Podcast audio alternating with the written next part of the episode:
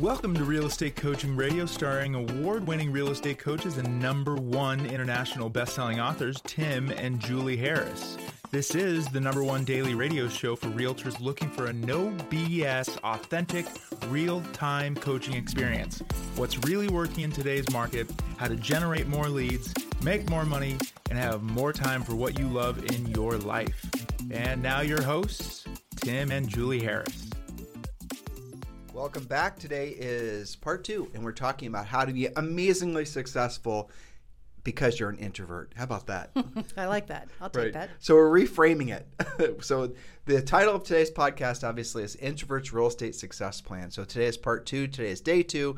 Make sure you go back and listen to yesterday's podcast to get caught up. We're going to be starting on point number five. And Julie and I always like to start all our podcasts sharing with you some of the experiences that some of you are having, our personal coaching clients from around the country. Now, remember, our Premier Coaching, um, you know, that program has hundreds, if not thousands, of active members. But Julie and I do have a handful of coaching clients we work for, uh, work for, well, we do work for them, we don't do. we? Yeah, we work for on a regular basis. And from those experiences, we actually are very grateful oftentimes, because even though we are indeed helping those folks move their business and personal lives forward, we're also learning a lot about what's going on in their markets. And that's the reason when Julie and I are considering working with someone as a personal coaching client, we're very selective, because if we have a lot of, for example, we don't want a bunch of people that are, we don't want to be coaching competing agents in a particular market, right? This is true. Yeah, I mean, I've yeah. had that happen before, so if you, without knowing it. Yeah, it's you know, weird. You realize you're uh, actually, you have two coaching clients that uh, are competing for the same listing. I know? Have had that happen a few times, yeah. and we try to avoid that, or maybe they end up partnering together or something like that. But yeah, we are pretty particular, and that's one of the reasons. Right. Well, we have clients, you and I have clients, you primarily have mm-hmm. clients in pretty much all the most expensive markets around the country, but all of them are particularly expensive, really. I mean, no, we have a good really variety. Matter. So from those experiences, I'll tell you one thing for sure. The active listings this month nationwide has almost gone up by fifty percent month, month over month. The active listings in the country right now, I believe is, uh, this is, um, you know, this month, obviously, five hundred forty-nine thousand active listings, and it doesn't include new construction, doesn't include the stuff that's done in the M L S. This is just M L S data. I believe that number's correct. Point being is if you look over just the past few months, the number of available homes for sale has just skyrocketed, and it's going to continue to. And that's just, you know, what happens this time of year. And don't be surprised when it happens this time of year. And don't be surprised that a lot of the folks that are putting their houses for sale are moving for the normal, natural, organic reasons. They want to get a bigger house, a smaller house. Mm-hmm. They inherited the house. They want to, I mean, that's the nice thing about being on the listing side of the business. There'll always be people that want to transact no matter what the economy is doing, no matter what inflation is doing, no matter what politics, no matter whatever's going on in the world. People will always need to sell. They won't always need to, um, you know, necessarily buy a second or third home. The buying side of the uh, equation in real estate is definitely where the most of the headwinds are. So again, what we've always geared you guys towards is becoming the most powerful listing agents you can, and then you'll become great uh, buyer's agents along the way because of the fact you have the listings. But I'll tell you for sure, I had a coaching client, our coaching call, uh, L A, New York, right prior to this podcast, and the inventory is definitely increasing. What are you experiencing? I have had, I think, five coaching calls today. And in every market, I would say yes, some more significant than others, but all of them have rising inventory. Now, along with observing that it's rising inventory, you and I always ask, you know, what was the source of those listings and that sort of thing. But also, as a result of the rising inventory, have you seen days on the market increase? Yep. And I think in most cases, a little bit, you know, two weekends, maybe three weekends instead of one. Two or three offers instead of twenty in some cases. And there are other little pockets, especially as you go towards first-time buyer stuff, you still have multi, multi offers. Which goes to you having to actually prep your sellers for having the expectations that are a match for the market, right? That's so right. If your sellers are still entering into uh, or still believing that it was last year's market, they're going to be frustrated when the house doesn't sell in twenty-two seconds with six thousand competing offers. Well, that's right. And so what we're starting to see is sellers are beginning to not counter an already amazing offer, right? They're saying, oh, I ought to take that. I ought to take what I've got because maybe the market's changing on me. So little nuances of behavior is what we're seeing.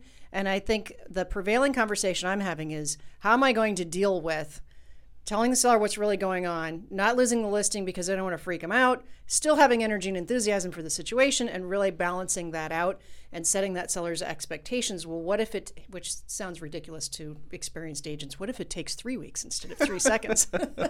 You know, like I can barely say that. Our, average, laughing. Day, our average days in the market when Julie and I sold real estate, I'll never, it was ninety-one. And the average days in the market and where we sold real estate in Columbus, Ohio was over six months. It was like one hundred eighty-one. Yeah. So we used to basically, uh, you know, be able to sell ourselves as listing agents. One of the ways of doing it, say, well, look at what our average days in the market is, Mister Seller, versus, you know, most of the other agents according to the Columbus Board of Realtors. Many of you, I don't even know what you do with yourselves if you had to keep a listing happy for ninety-one days. I know, well, they panic is what they, they do, do, first of all. So we've had some calls about that.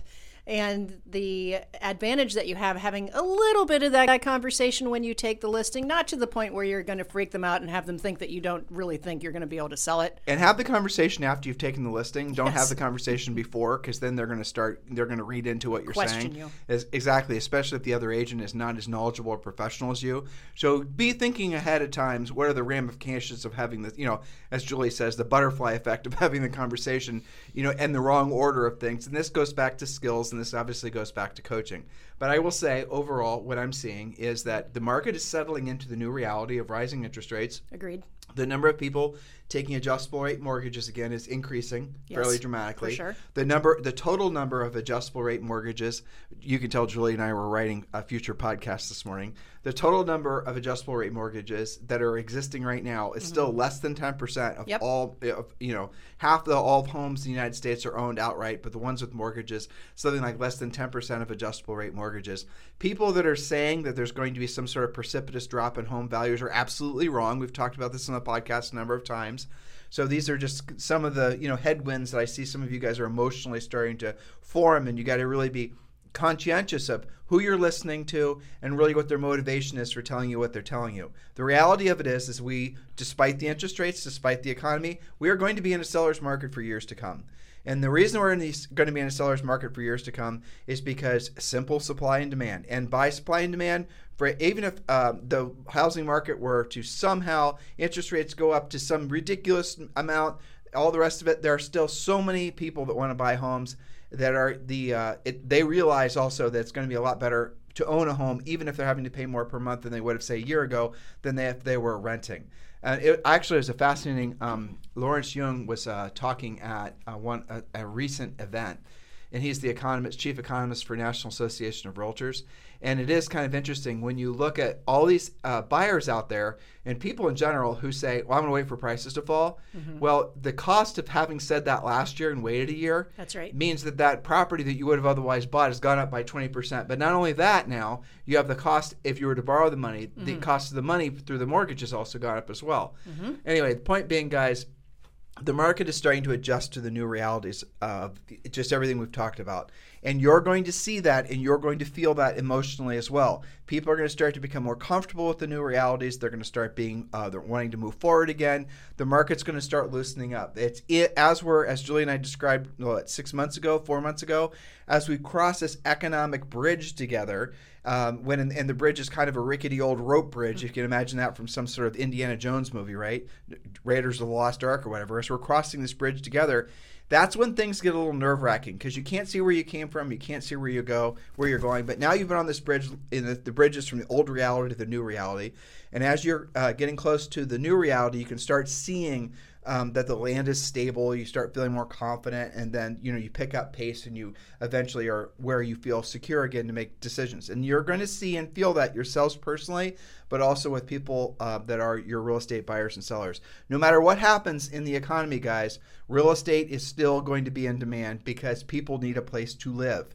You know, even if it's on the investor side, people are always going to need a place to live. Even if it's on the renter side, people are going to need a place to live. So no matter what happens, people can decide not to go to the movies. They can decide not to, you know, buy whatever the heck they were going to buy because now it's too expensive because of inflation. But they're going to need a home to live in. And fortunately, you happen to be in the home selling business, so congratulations. Yes, and a special shout out to Tammy Irby in Virginia, because she has not one, not two, not three, but nine coming soons that are on the horizon for her, building her listing inventory. And she has just crossed, and she's a very experienced uh, agent and broker. So she's seen this before, but she is on the cutting edge of this changing market, because normally she's somebody that'll take one or two a week. Now she's got nine coming soons. And it was really interesting to talk to her because her perspective as a grizzled veteran is this. She said, I know what to do. I know how to do it. My only concern is doing enough of it all the time. I'm going to enter into some time management issues, but I know exactly how to handle a changing market. She said, for ex- I asked her, for example, you know, as a coach, we want to make sure. She said, well, for example, I'm doing not one, not two, but three comparative market analyses before I put my new listings on the market. I do one at the listing appointment, I do one after they've staged it, and one on the day that we put it out there, because I have to know that I'm not underpricing it or overpricing it and give them the right advice at the right time. Well, so that goes to experience, yes. and, and you can't um, fake experience, right? So Tammy is not only knowing what to do as far as the mechanics of what to do, but she knows what to do emotionally. She's not waiting, getting ready to get started, waiting for, you know, some little flash bang, whiz bang, shiny object idea to cross yep. her email or someone to call her with, you know, this will solve all your problems, C R M or whatever. She knows what to do. She's getting to work. She's applying it from the past experience. Now, if you don't have that past experience because you're a new agent, hold on, I got to fix my mic. It lost its hair. It's fuzz. Uh, yeah, it's fuzz. Um, if you don't know what to do, that's the reason you join coaching. And a lot of you are joining coaching, and you're smart to do so. And what we're going to gear you towards when you join coaching is getting into action urgently.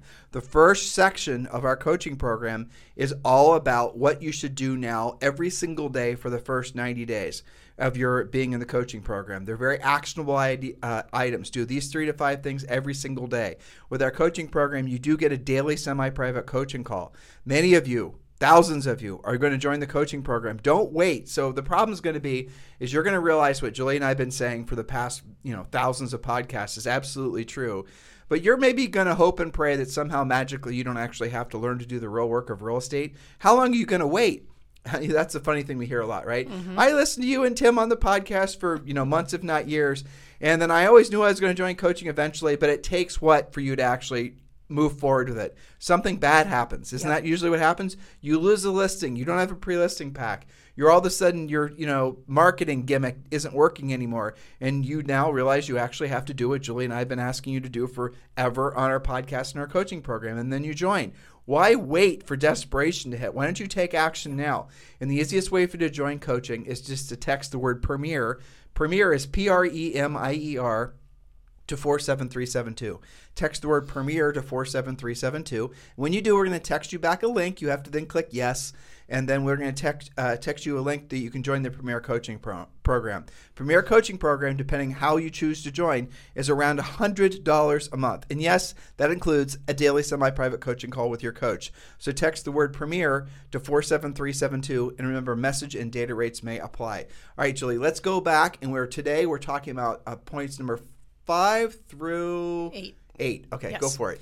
That's right. So this is part two of the Introvert's Real Estate Success Plan. Part one was yesterday, if you'd like to get caught up. So point number five, again, this is specifically for our introvert friends out there. In new situations, actually have a plan. For example, if it's a tough competitive listing appointment and you haven't been on many of those, use your pre-qualification script and your pre-listing package and follow our seven-step listing plan. Arrive early, preview the competition, including what's pending and any new construction.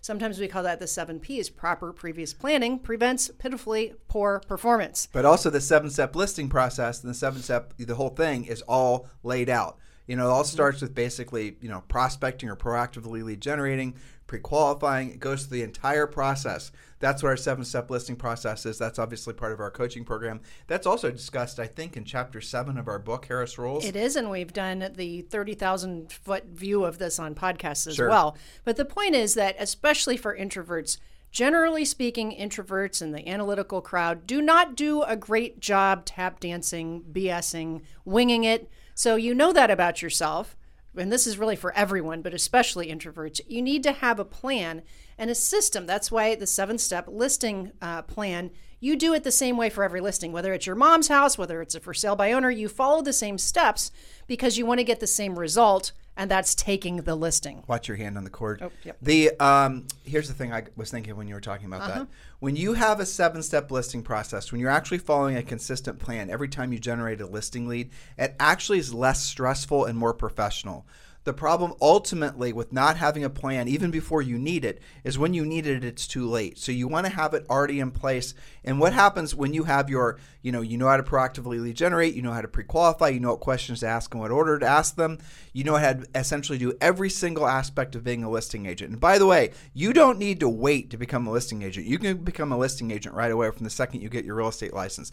Pre-listing pack, that's such a critical part of our seven-step listing process, and it's part of our Premier Coaching Program. What the pre-listing pack is, is something you send prior to going on the listing appointment that in, es- that is, in essence acts as your silent salesperson. It is designed to answer all the tough questions so that when you get to the seller's house, there really are no real tough questions left to answer. You don't have to worry about them trying to corner you about your marketing or why Bob is more, you know, why they should list with this agent or that agent or, what you know, uh, locking horns over price or commission or any of those types of things. All of it is resolved in the pre-listing pack, which we've already created for you. We want you to personalize the pre-listing pack, but we do not want you to change the pre-listing pack.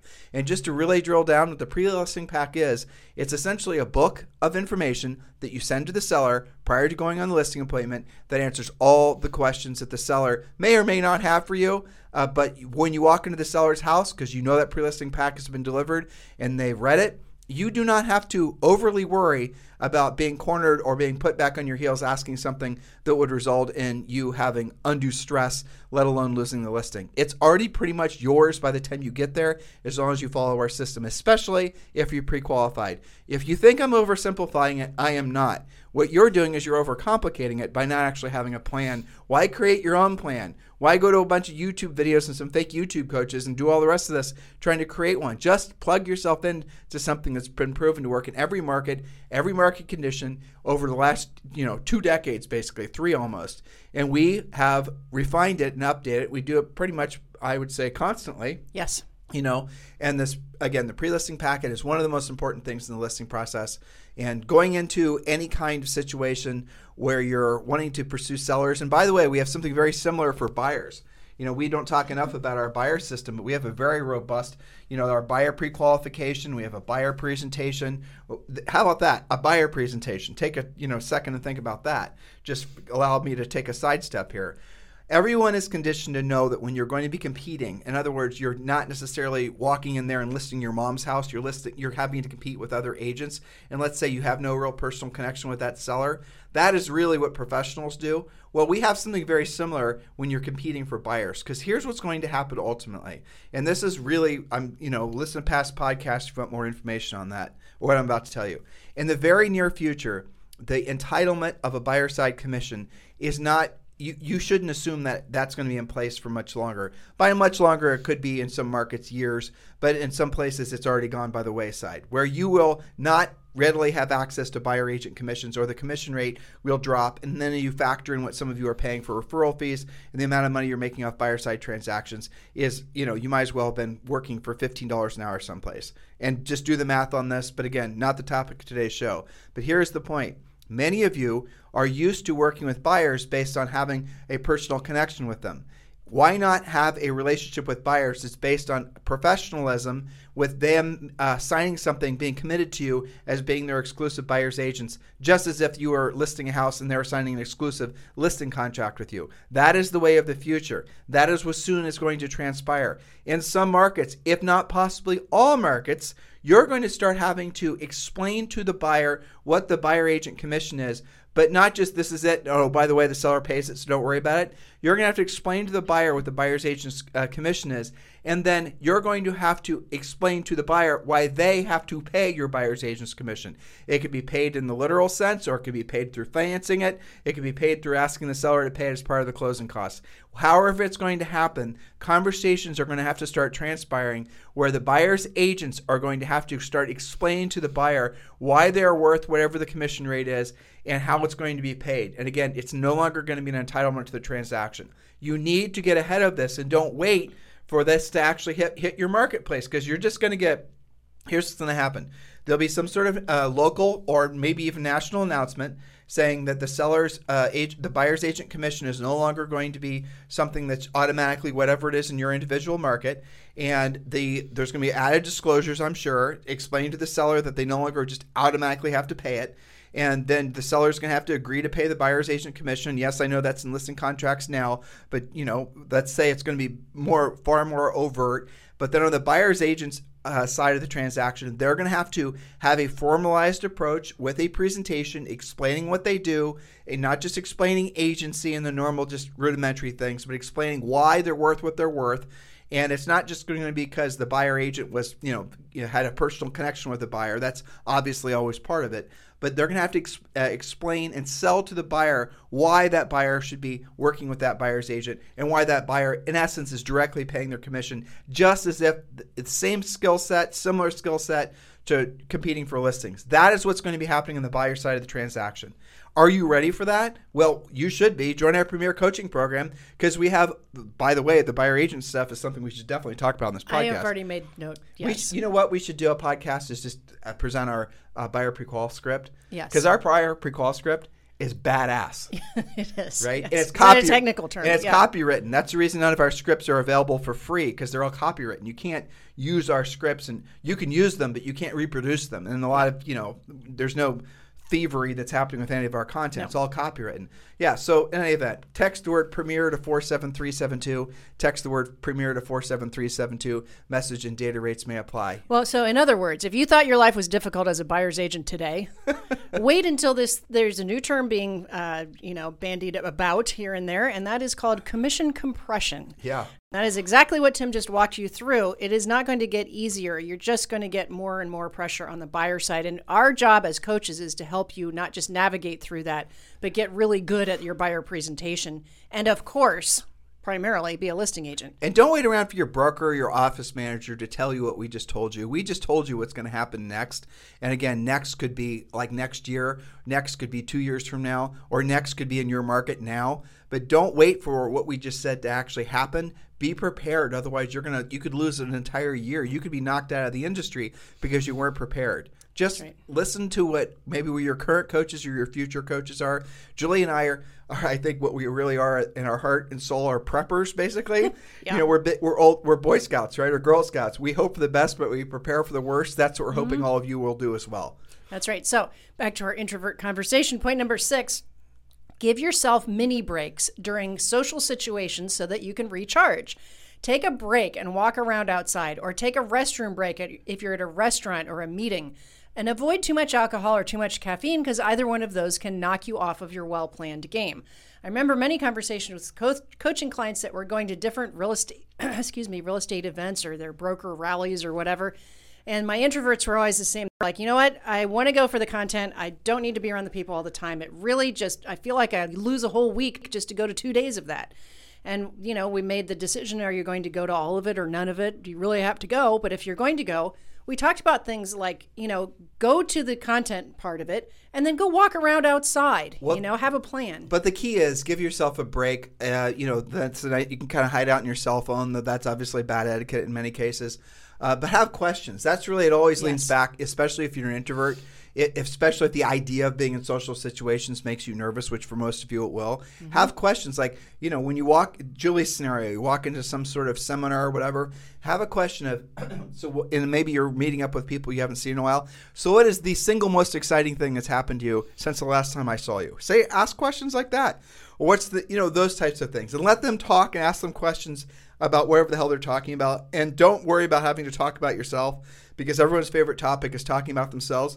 And if you're showing interest in their favorite topic, which is talking about themselves, they're going to love you forever, mm-hmm. right? So there's no downside in you getting a situation where you're asking people questions where they get to express, you know, whatever the heck it was that happened to them since the yeah, last time they saw sure. you. But remember, lean back into the forward thing. That is the ultimate mm-hmm. uh, conversational crutch for everyone, not just um, introverts, but it's family, occupation, recreation, dreams. And so what you do is you talk about family questions. And again, this is part of our coaching program. We give you sample questions. And then if the family conversation starts to dry up, then you can pop over to occupation and then recreation, dreams. And it is kind of funny. Uh, depending on the gender of the person you're talking to, uh, like most ladies will be able to talk forever about family. And yes. you never have to move on to occupation, right? They could be the president of some country. They're going to want to talk about family, which is great. And then a lot of men, they'll talk about family for about two seconds, and then they want to go right to occupation you or, know, you or just, recreation. You totally just read my mind because the coaching call I just hung up with Brad in Florida, we were actually practicing. And again, this is the difference between just listening to the podcast and actually being on a coaching call. Right. And I was putting him on the spot about the occupation part of this, because the whole point of Ford is to get to occupation so you can talk about real estate, right? And we were joking that, you know, it's Ford to help you remember. It's a memory jogger, but really you could just call it F O, because most people just get to family and occupation, and then it becomes a real estate conversation. So one of the things that I'm practicing, considering our changing market with all of our coaching clients, is, and the coaches, when somebody says, how's real estate? What is your answer? Do you go into a long diatribe about how tough it is for you because you can't find any inventory? And oh my gosh, the world's coming to an end because interest rates went up? That is not the right conversation. To go back to what you said, ask questions, get them to talk. Ask them what they're most interested in about real estate. Don't just, you know, go into fire hosing everything. The world is falling. If you do get fire hosed by an intro or an extrovert, you know, that's going to say, hey, Bob, how's real estate? Say it's excellent. Matter of fact, I've got five great buyers that are looking to purchase a house right away. Who do you know who's thinking about selling their house? Exactly. Hit, hit them back with another direct question, just like the question they just asked you. Don't be put back on your heels. Then now all of a sudden that person is, you know, searching their phone for so-and-so they know from the gym who's putting their house for sale. You guys get it? But we practice this so that you become fluent at it and you don't be deer in the headlights. If you want to know why somebody else is doing more deals than you, taking more listings than you, making more money than you, helping more uh, people than you, it's not because they're uh, doubling down on dumb and doing gimmicks. What they're doing is they're having more direct voice-to-voice, belly-to-belly conversations with people about buying or selling real estate. At the end of the day, when you cut through all the B S, that's really what's happening. It's the direct conversations that lead to transactions. All these other things that you guys spend so much money and billions of dollars in every single year do not lead directly to a transaction. If there's one thing hoping, I'm hoping you guys take from today's podcast, avoid anything in an economy like this that does not lead directly to helping somebody and making money. What does that mean? If this conversation does not lead to a com- uh, potential paycheck in the next sixty to ninety days, then it's probably not a conversation you be, should be spending a lot of time on. Don't take that the wrong way. All I'm suggesting is you, you're spending your time with people that are actually going to transact. If this dollar you're about to spend in your business is not going to absolutely positively lead directly to a paycheck, which by the way, hardly any of it does, in the next sixty to ninety days, I mean, I can't think of really anything. Coaching, truthfully. Mm-hmm. Coaching, good coaches will get your skills up. They'll learn, teach you how to ask yeah. great questions, how to actually pre-qualify, how to actually win, how to get your head together so you can take advantage of all the opportunities that are in this changing market. Without spending the money on speculative crap. Right, exactly. And the speculative crap, which many of you are leaning into because you don't have the skill set and because you're scared, you're going to start spending more money on things that are just going to make your situation worse. You got to see things for what they are. Here's the thing I know. At least, I would say, five to six thousand of you listening to us today, because this is the number one listened to daily podcast for real estate agents in at least the United States, know exactly what I'm saying. You know what I'm telling you is the absolute truth. You have this intuitive pang that's telling you the truth. Please pay attention to that internal angst and don't wait to take action on what we're saying. Julie and I do not think the market is going to get easier. We do not think there's all of a sudden going to be a sea change in mindset. If anything, uh, the headwinds that are going to be experienced are going to get worse for the rest of the year because of the nature of all the things that are happening. That does not mean that your personal economy has to suffer. It means that the economy overall is going to suffer. You can do amazing in a, a time like this because you've got your head screwed on straight and because you are actually doing the things necessary to help people and make money. The rest of the world, unfortunately, is going to be in a different situation most likely. So please be clear. You don't have to go down with the ship. You can, you know, jump out while there's still time and swim to the shore. So related to this and our introverts is point number seven, cultivate the habit of being a great listener. That assumes you're having conversations, doesn't it? Many introverts are too focused on what to say next, and they miss the finer details of what the other person is saying. The cure for this is to repeat what you just heard without being weird, right? There's a way to do that that's normal and natural, right? And to have a variety of, of ways of saying that. Like, what I hear you saying is, or I understand you're saying that, And if you aren't sure, ask them to paint you a picture. These are all little conversational script snippets that we do in coaching. But cultivate the habit of actually listening. The, uh, there's a TED Talk that's, that was talking about conversations, and she said, it's one of the most popular TED Talks ever. And she said that you don't have to mirror and match if you are actually listening.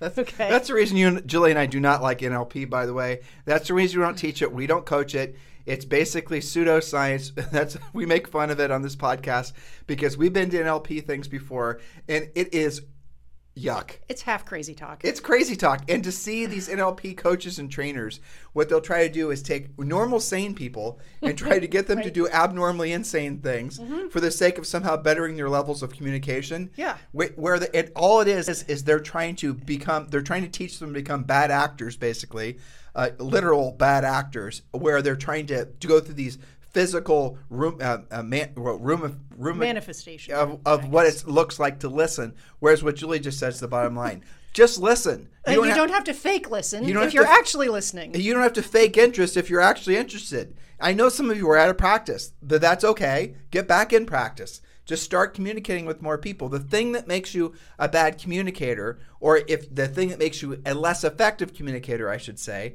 is thinking about yourself, thinking about talking about yourself, thinking about what you're going to say about yourself. The thing that makes you a powerful communicator, and this is not just French verts, it's for everybody, listening to what people say, sincerely listening, even if you're not necessarily interested in what they're saying, ask questions, and what you'll find in the process of asking questions and listening to what they're saying, something magical happens. It's called being present.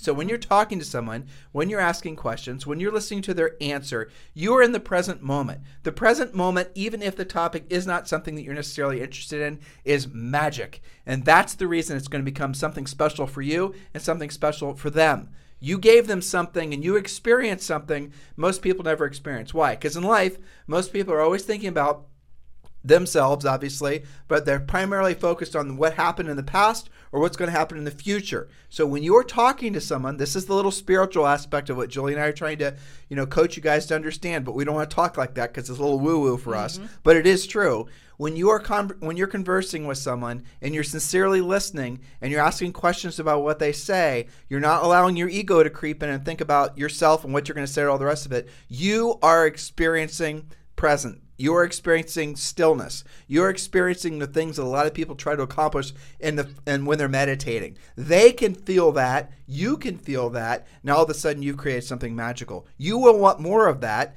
because it felt special to you. You'll do it more frequently and you'll become better at it. You will tune yourself. Again, sorry for the woo-woo word. You'll tune yourself to that frequency as frequently as you can because it makes you feel good because you can tell that you're making them feel good. Yes, but it does take practice. So point number eight, force yourself to not just be good, but great on the phone. Yes, I said it, on the phone. It is unavoidable in real estate. If you are more comfortable in person, as many of you are, set your appointments in person as much as possible. But again, not everybody is comfortable with that yet. And all of you learned how to use Zoom in the past two years, so that's okay too. But it's also okay to set what I call the appointment before the real appointment, a coffee to get to know somebody, or a walkthrough of a for sale by owner's open house, for example, especially when you are still nervous about appointments in general and you're you're feeling your way into how to close and you're learning your scripts. Your appointments don't have to be super perfect from the beginning.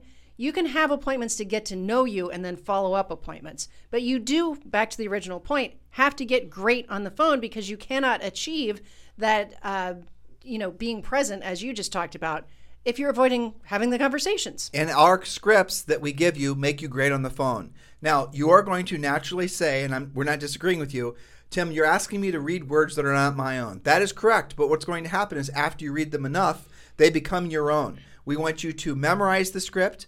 We want you to internalize the script. Those are two different things. Memorizing is just memorizing. Internalizing is knowing why you're saying what you're saying. Memorizing is just knowing, uh, uh, you know, what words and what sentences go in what order. You hadn't really conceived, you haven't really thought about it. You haven't ingrained as to why those things are working the way they're working. It's like the levels of learning, by the way. You know, unconscious incompetence, conscious and uh, conscious uh, incompetence, conscious competence, and con- uh, unconscious competence, right? There you go. So it's four levels. I know. Are you impressed? I am. I am impressed, it's too. It's a tongue twister. It's the caffeine. I know. one hundred percent. Anyway, so the point being is that when you are at that second phase and you start to then realize that uh, I now understand why Tim and Julie wrote the script they, the, the way that they did. I know why this question happens three questions after the question that was three mm-hmm. questions up. I understand the sequence of th- things. I can see how this conversation following this script is a dance. It's basically me helping the seller self-discover what it is really that's important to them. And then what happens is then you, after you've internalized it, then you can personalize it. What many hackish agents do is they will try to personalize the script first because it just doesn't sound like me. It's not supposed to sound like you because you don't sound like a professional. The script will make you sound like a professional, sound like a professional, and then it'll sound like you. Also, it's not all about you. Right. You know, so stop trying to make it feel like you. That's, you're one hundred percent missing the point of a script if that's where you're stuck. It's all about them. That's why the script works the way it does. Okay, point number nine, our final point today, use your expert powers of observation for good.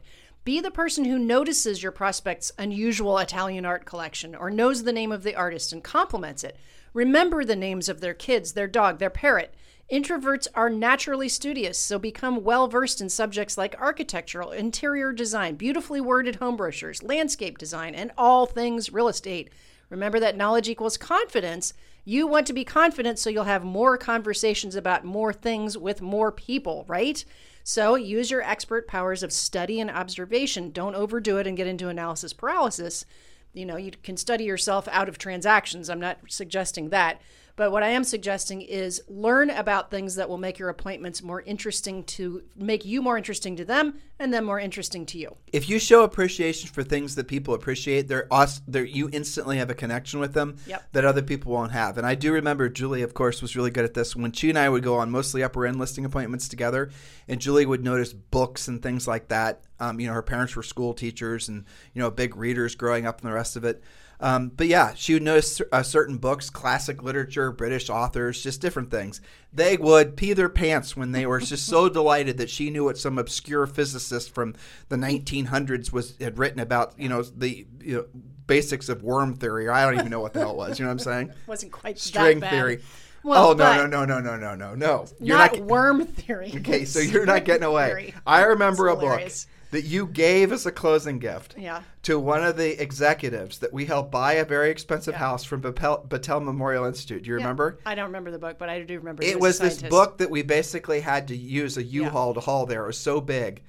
I think and it was the uh, history of the universe or something like No, no, that. It was something far nerdier. Well, okay. And he loved it. I know.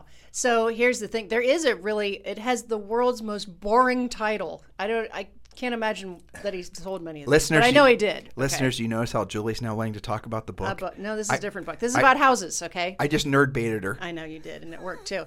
So Bill Bryson, B R Y S O N, he, he writes really interesting books. Most of it is travel, but he wrote a book. It's the most boring title, A History of Domestic Life, right? That's like the worst title. Who's going to buy that? But you, you are going to buy that. Obviously.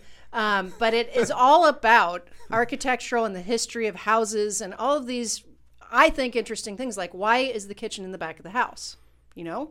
No, don't tell the listeners. Make them research okay. themselves. Yes. But that is, for example. Well, I remember there was this, a community um, in Columbus called uh, German Village. Mm-hmm. And this is something, I mean, what Julie's saying is one hundred percent spot on.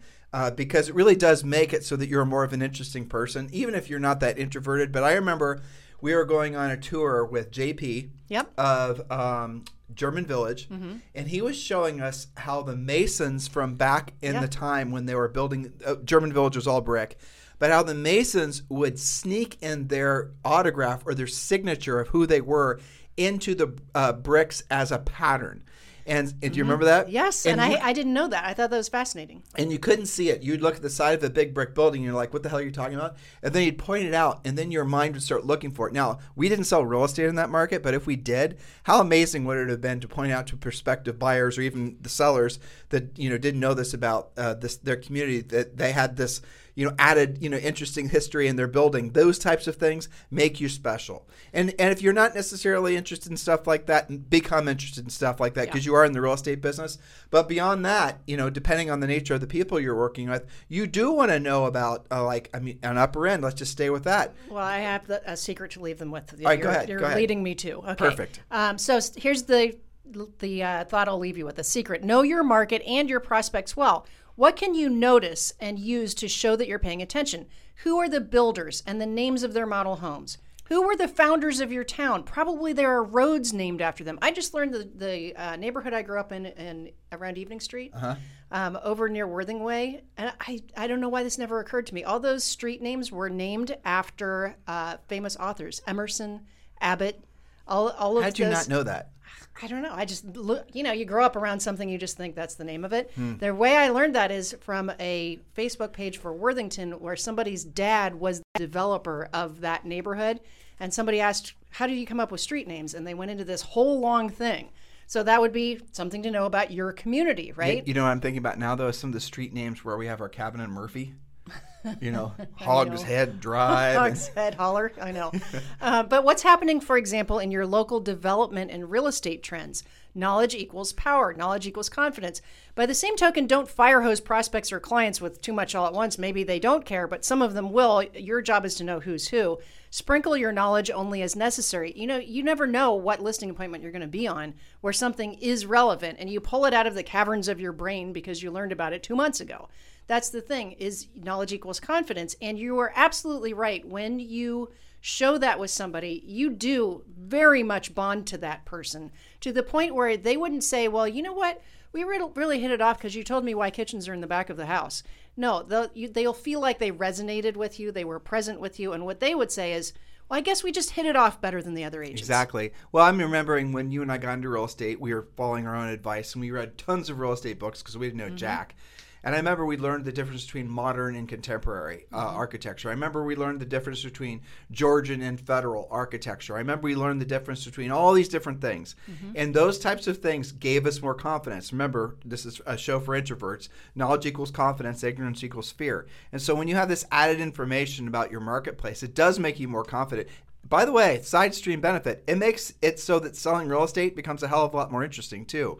I mean, like, for example, I, I'm not going to bore you guys with the details, but where we sold real estate uh, at, at towards the end of our real estate selling career in New Albany, Ohio, th- it was a Georgian community. You guys should Google it, by the way, New Albany, Ohio Country Club or New Albany Country Club area. The houses are just ridiculous. Beautiful. In any event, you know, to know the difference when we go on listing appointments, you know, everyone would assume all the houses were fe- were Georgian, but they weren't. They were all different. They were all different styles, and they were all taken from different places in England. And we had researched. We'd actually gone to England when we started selling real estate there, and we went to see what the original houses looked like. The streets in New Albany were named after some of the uh, architects that were designing these communities in England back in like the sixteen hundreds or yep. something. And so we went and researched all this, and you don't think that gave us an advantage when we are going on an expensive listing appointment? Hell yeah, it did. I know. And the next guy shows up and they're like, well, I don't know. What what street name is that? You know, are that, your kitchen cabinets white? Exactly. So, you know, learn more about your community. I was just thinking about Carmel-by-the-Sea, one of mm-hmm. our favorite markets, how interesting that na- those neighborhoods are. And I have a great book, which is The Cottages of Carmel-by-the-Sea. And it talks about the original architect and the original builders and why the roofs look like that. All of you live in neighborhoods, even if you live in a neighborhood that's ten years old and there were only three builders that built in there, you should at least know the names of the models and how they named the streets and, and little nuances, and then expand from there. Well, Carmel-by-the-Sea, here's a little fun fact for you guys. See how interesting real estate can be? There are no street addresses in Carmel-by-the-Sea. We're not making it up. What a nightmare, first of all. Exactly. Exactly. So go and Google Carmel-by-the-Sea, and you're going to see some of the most ridiculous little hobbit houses you've ever seen before. They, there's these perfect little cottages. There were, what, two or three architects that went in there and designed yeah. most of them. The roofs have arches in them and all these ridiculous things that no one will ever do nowadays, but they're so unbelievably beautiful. Not big houses. Most of them are really small. They're cottages, you know. And they all have their names because but, their street address is like uh, two northeast of sixth. Exactly. And you have to like figure out the coordinates, which I don't even, and they don't even have mailboxes because nobody's ever going to find that. So the houses have no addresses. The houses have names. And you have to register the name with the city. Exactly. So you, exactly. So if you're delivering a package in that particular area, you're trying to find an address, you probably, you're never going to find it is the moral of the story. No, but I, I mean, how interesting. And so how did the houses get their names and all of that sort of thing? So there yep, you are. There I'm you go. And when we lived in Georgetown, one of the things we did, we lived in Georgetown, Texas, is there was a ghost tour that went on downtown. Oh, yeah. George- Those are great. Yeah. So anything like that. So guys, hopefully you're uh, vibing off of what we're sharing with you. The moral of the story is, guess what? Julie and I are both, frankly, big time introverts, and we learn to be more versatile, which is a point Julie made yesterday. You guys can too. And what happens is you start, expo- remember the point Jules also read to you guys yesterday. One of the interesting side stream benefits of an introvert becoming more extroverted is they actually become a happier, healthier person. Mm-hmm. So hopefully you're understanding that overall, when we said at the top and when we named this podcast, fifteen points that will transform your business and in brackets personal life. Now, hopefully you're understanding that this does encompass all facets of your life. When you start opening your mind to the fact that, yes, you're born introverted, who cares? You can actually have as rich of a full life as if you'd been the biggest extrovert, maybe even more so, because mm-hmm. you will take the time to appreciate the little finer details in life, which maybe an extroverted person would skip on by. So listen, guys, thank you for continuing to make this number one listen to daily podcast for real estate professionals in at least the United States. Those of you who have not yet given us a five-star review on iTunes or on Spotify, we'd certainly appreciate it. If you're on YouTube, smash that like button. We certainly appreciate that as well. But on iTunes and on Spotify, for those, or even I uh, on um, on YouTube, if you leave us a five-star review, though you can't do it on iTunes, but if you leave, I'm sorry, you can't do it on YouTube, but if you leave us a five-star review on iTunes or on Spotify and give us a nice, you know, review, everyone who does it is going to be eligible to receive an autographed copy of our best-selling book called Harris Rules. Yes, you can buy this book in all the major booksellers, Barnes and Noble and whatnot. It's available at airports, everywhere. But we'd like to give you an autographed copy of the book where our staff is going to be choosing who wrote the best, uh, you know, uh, review and five-star review. And then all those people are going to be receiving a autographed book. And it's our honor and our pleasure to be, continue to be your real estate coaches and uh, podcast listeners, uh, podcast listeners, podcast hosts, yes, and listeners, and listeners. We listen to ourselves for the past forty-five minutes. No, exactly. You can tell the caffeine's wearing thin. Indeed. Time to wrap. Yeah, that's right. So you guys have a fantastic day. We'll talk to you on the show tomorrow with uh, day three of the Introvert's Guide to Everything You Want in This Life and the Next. There you go. See you guys later. Bye. This podcast is a part of the C-Suite Radio Network. For more top business podcasts, visit c suite radio dot com.